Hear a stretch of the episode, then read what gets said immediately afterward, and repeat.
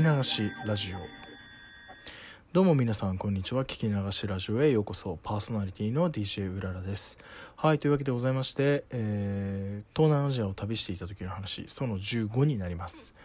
はい、というわけで前回告知した通り、今回からインド編に突入いたします。はい、インド編ですね。前回、ミャンマーからタイに戻ってきまして、しばらくダラダラしていた僕なんですけれども、日本人ばかりいるゲストハウスに、移り変わったことによってですね、いいことと悪いことたくさん起きました。いいことはいろんな人に出会えたこと、それからいろんな情報を得られたことですね。で、悪いことっていうのがやっぱり結構ダラダラした生活を続けてしまったことですね。やっぱり貴重な海外旅行の時間をやっぱり夜まで、夕方から明け方まで大学生とかと遊び歩いて、お酒を飲み、ゴーゴーバーに行き、わーっとクラブに行ったりとかしてで、わちゃわちゃやって、帰ってきてみたいな、朝方帰ってきてまた昼過ぎまで寝て漫画を読んでみたいな生活を、ずっと5日間ぐらいですかね、繰り返しやっておりました。はい。で、結局その途中でやっぱ気づいたわけですよ。こんなことするために海外に来たんじゃないと。ということで自分を奮い立たせて、インドに行く決意をいたしました。これね、今思い返して日記とか読んでみてても本当にここだけはちょっと自分を褒めてあげたいですね。かなり決心のいる行為だったと思います。実際タイすごい居心地良かったし、周りでその大学生とかがいっぱいいて遊んでるのもすごい楽しかったし、やっぱ年もねそんな離れてなかったし、でやっぱりみんなと思い出作ってってすごい楽しかったんで、本当このままもうこの沼に溺れてってもいいなとか思ってたんですよ。このまま日本帰っちゃおうかなってちょっと思ったりもしたんですけど、さすがにダサすぎるだろうと、それは。ということで奮い立ちまして、インドへの、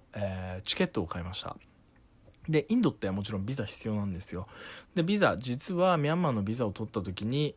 場所は全く違うところにあるんですけど、インドのビザも取得しておりました。はい、もう逃げないように、自分で逃げないように、ミャンマーとインドのビザだけは取得してたんですね、実は。というところで、インドビザ、結構大変でしたね。英語で書くこと多かったし、受付のおばちゃん超愛想悪いし、お金は高いしみたいな感じで、いろいろ紆余曲折あって手に入れたインドビザ、せっかく使わないともったいないですからね。イ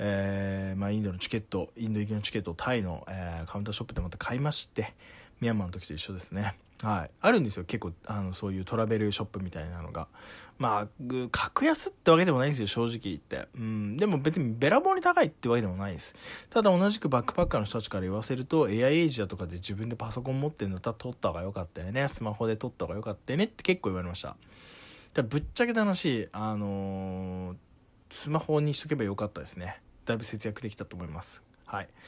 スマホに頼っちゃったかな。でもそしたらね、今みたいに LINE とかまだ全然そんな普及してなかった時代ですから、どうなってたか分かんないですけどね。そんなこんなありまして、一応ですね、インドに旅立つことを決心いたしました。ただその前にやっぱ2日ぐらい猶予をですね自分に設けまして、ちょっと旅の準備をしました。はい、この準備っていうのは別に荷物とかのことじゃなくて心の準備でした。っていうのもちょっと僕この5日間ぐらいタイでものすごくだらけた生活を送ってたし、人とたくさん接してたんで、こっからいきなりまた孤独な、インドへの一人旅に向かうってなるとちょっとメンタルやられそうだなと思ったんで、そこはですねやっぱり年齢的にもねいろいろ経験をし始めていた頃の、時だったんで、ちゃんと頭を、回転させてまた元いた日本人が全くいない、ランプトリ通りにあるゲストハウスに戻りました。もちろんねその当時遊んでた大学生とかにみんなお別れを言って連絡先を交換してね、戻ったわけなんですね。はい、でそこで何日に、2日後ぐらいに、空港に行きたいからシャトルバス予約してとね、もう万事抜かりないんですよ。じゃあその2日間何をやってたのかっていうと、日記を書いたりとかね、ちょっと学生さんたちと遊んでる時って日記全く書いてなかったんで、あと周りに人がいるとやっぱ書けないですね、日記っていうのもね。また孤独に書くもんですからね。で日記を書いたりとか、あとは本を読んだりとかして、また孤独に身を戻していきましたね、僕はその時に。はい、で準備万端というところで、いよいよインドに旅立つことになりました。タイの、空港から、エアインディアっていう会社でね、インド行きの飛行機が出てるんですけれども、この待合場所、もうやばかったですよ、これ。ほぼというか、9割インド人でした。だから、変な話ですけど、タイからインド行く人っておそらくあんまいないんですよね、タイ人で。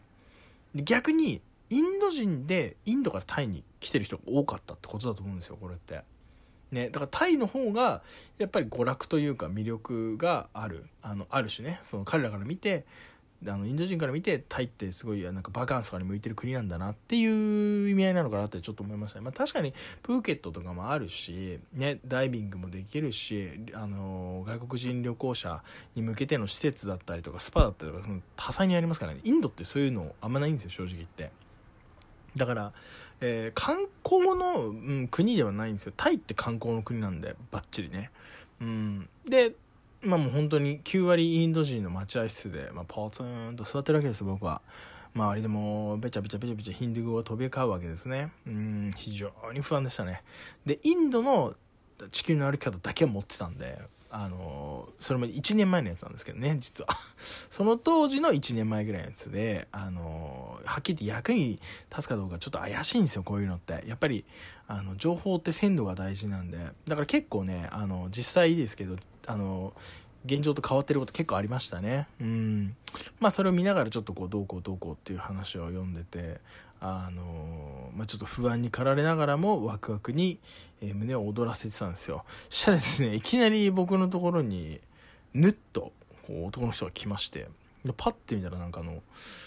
どっちかっていうとちょっと秋葉にいそうな感じ、その当時。太っててヨレヨレの T シャツにメガネで、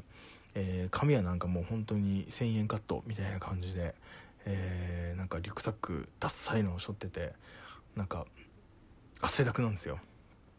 誰この人みたいな。もうアジア人なんですよね、見たら。で、中国人か日本人どっちかだろうなっていうのが第一印象でしたね。でしたらですね、僕の方見て、日本人の方ですかって聞いてきたんで、あ、そうですっつって言ったわけですね。そしたら、うわ、やったー、帝国の人や、帝国日本人やーって、これマジ脚色なしですけどマジで言われたんですよ。びっくりしません？突然帝国日本人やーって言われたことあります？皆さん。僕は本当正直心の底から驚きましたね。インド人よりもやばいやつに捕まったんじゃないかこれは、みたいな。はい、散々そのね、詐欺師だったりとか、もうなんか薬中だったりとかいろんなやつを見てきた段階だったんですけどね。中国人のビジネスマンだったりとかね、いいミャンマー人だったりとか、もう本当にいろんな人種に合ってきた上で、やっぱり自分の国のやつが一番頭おかしいんじゃねえかなって思った瞬間でした。はい。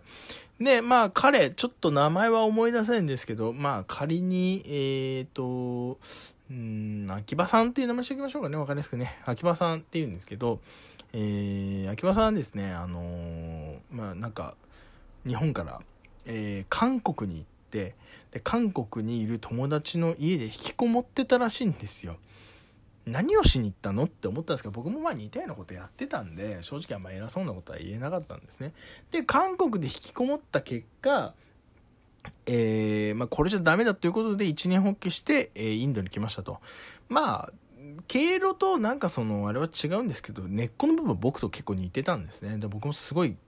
共感して、実は僕もそんな感じだったんですよねみたいな感じでちょっと仲良くなったんですよ。で、秋葉さんがじゃあ、ちょっと一緒にこれからよろしくお願いしますみたいなね感じだった。どうもみたいな、旅は道連れ世は情けじゃないですけど、一人でもねそういうの多い方がいいなと思って。で、パッて見たらですね、もう一人いるんですよ、インド人じゃない人が。でもね、日本人なのかみたいな風体してるんですね。もうもじゃもじゃの頭を後ろで結んでて、で、本当に何ていうんですか、サムウェイのボロッボロのやつを着て B さんなんですよ、空港で。で、トートバッグみたいなのを下げてて、トートバッグから木で作った笛が飛び出してるんですよね。めちゃくちゃ怪しくないですか？完全に現地の人じゃんって。でも顔は日本人なんですよね。でなんかその秋葉さんと話してて、したら秋葉さんがあの人どう思いますって指さして言うんですよ。で指さすの失礼だなこの人と思ったんですけど、いやなんかね何人かわかんないけどインド人じゃなさそうですよねつって、僕ちょっと話しかけてきますって言うんですよ秋葉さんが。びっくりしちゃって、すげえ行動力ある人だな変なところと思って止める間もなくちょっと走っていっちゃって、なんか話して、まあ、帰ってきたんですよ。そしたらやっぱり帝国の人でしたわみたいな。ああそうなんですかみたいなでこっち来ないんですかみたいな感じで言ったら、いやなんかいいわみたいなこと言われたんですわつって、でも帝国の人でした。なんか恥ずかしがり屋なんですねあの人ねみたいな。いやよかった帝国の人3人目やとか言ってて、やべえなと思いましたね。ちょっと不安になって、まあその後に普通に、飛行機に乗り込んだんですけれども、まあ僕当然に席はバラバラですよみんな、あれは違うんで。でなんかすごい見てたら、インド人がですねキャビンアテンダントさんが離陸の前にいろいろ説明するじゃないですか。こうアテンションプリーズみたいな、なんか緊急時にはこういうことやってくださいっていうデモンストレーションを皆さんやるじゃないですか、どこのキャビンアテンダントさんも。したらですねそれをインド人がですねめちゃくちゃ写真撮り出したんですよ。したらタイのめちゃめちゃ綺麗な CA が全員ブチギレ、これ半端じゃなかったですね。ストップイトストップイトみたいな顔を歪ませて、この光景なかなか見れないと思いますよ。これすごい貴重な体験をしたなとその時に思いました。はい。まあそんなところで、まあいよいよ、タイの、地からですね飛び立ちまして、インドの空を目指すわけです。はい。ここからまたさらに波乱がどんどん加速します。はい。ということでお約束の12分来てしまいましたので、続きはまた次回ということで、今日も聞き流してくれてありがとうございました。それではまたバイバイ。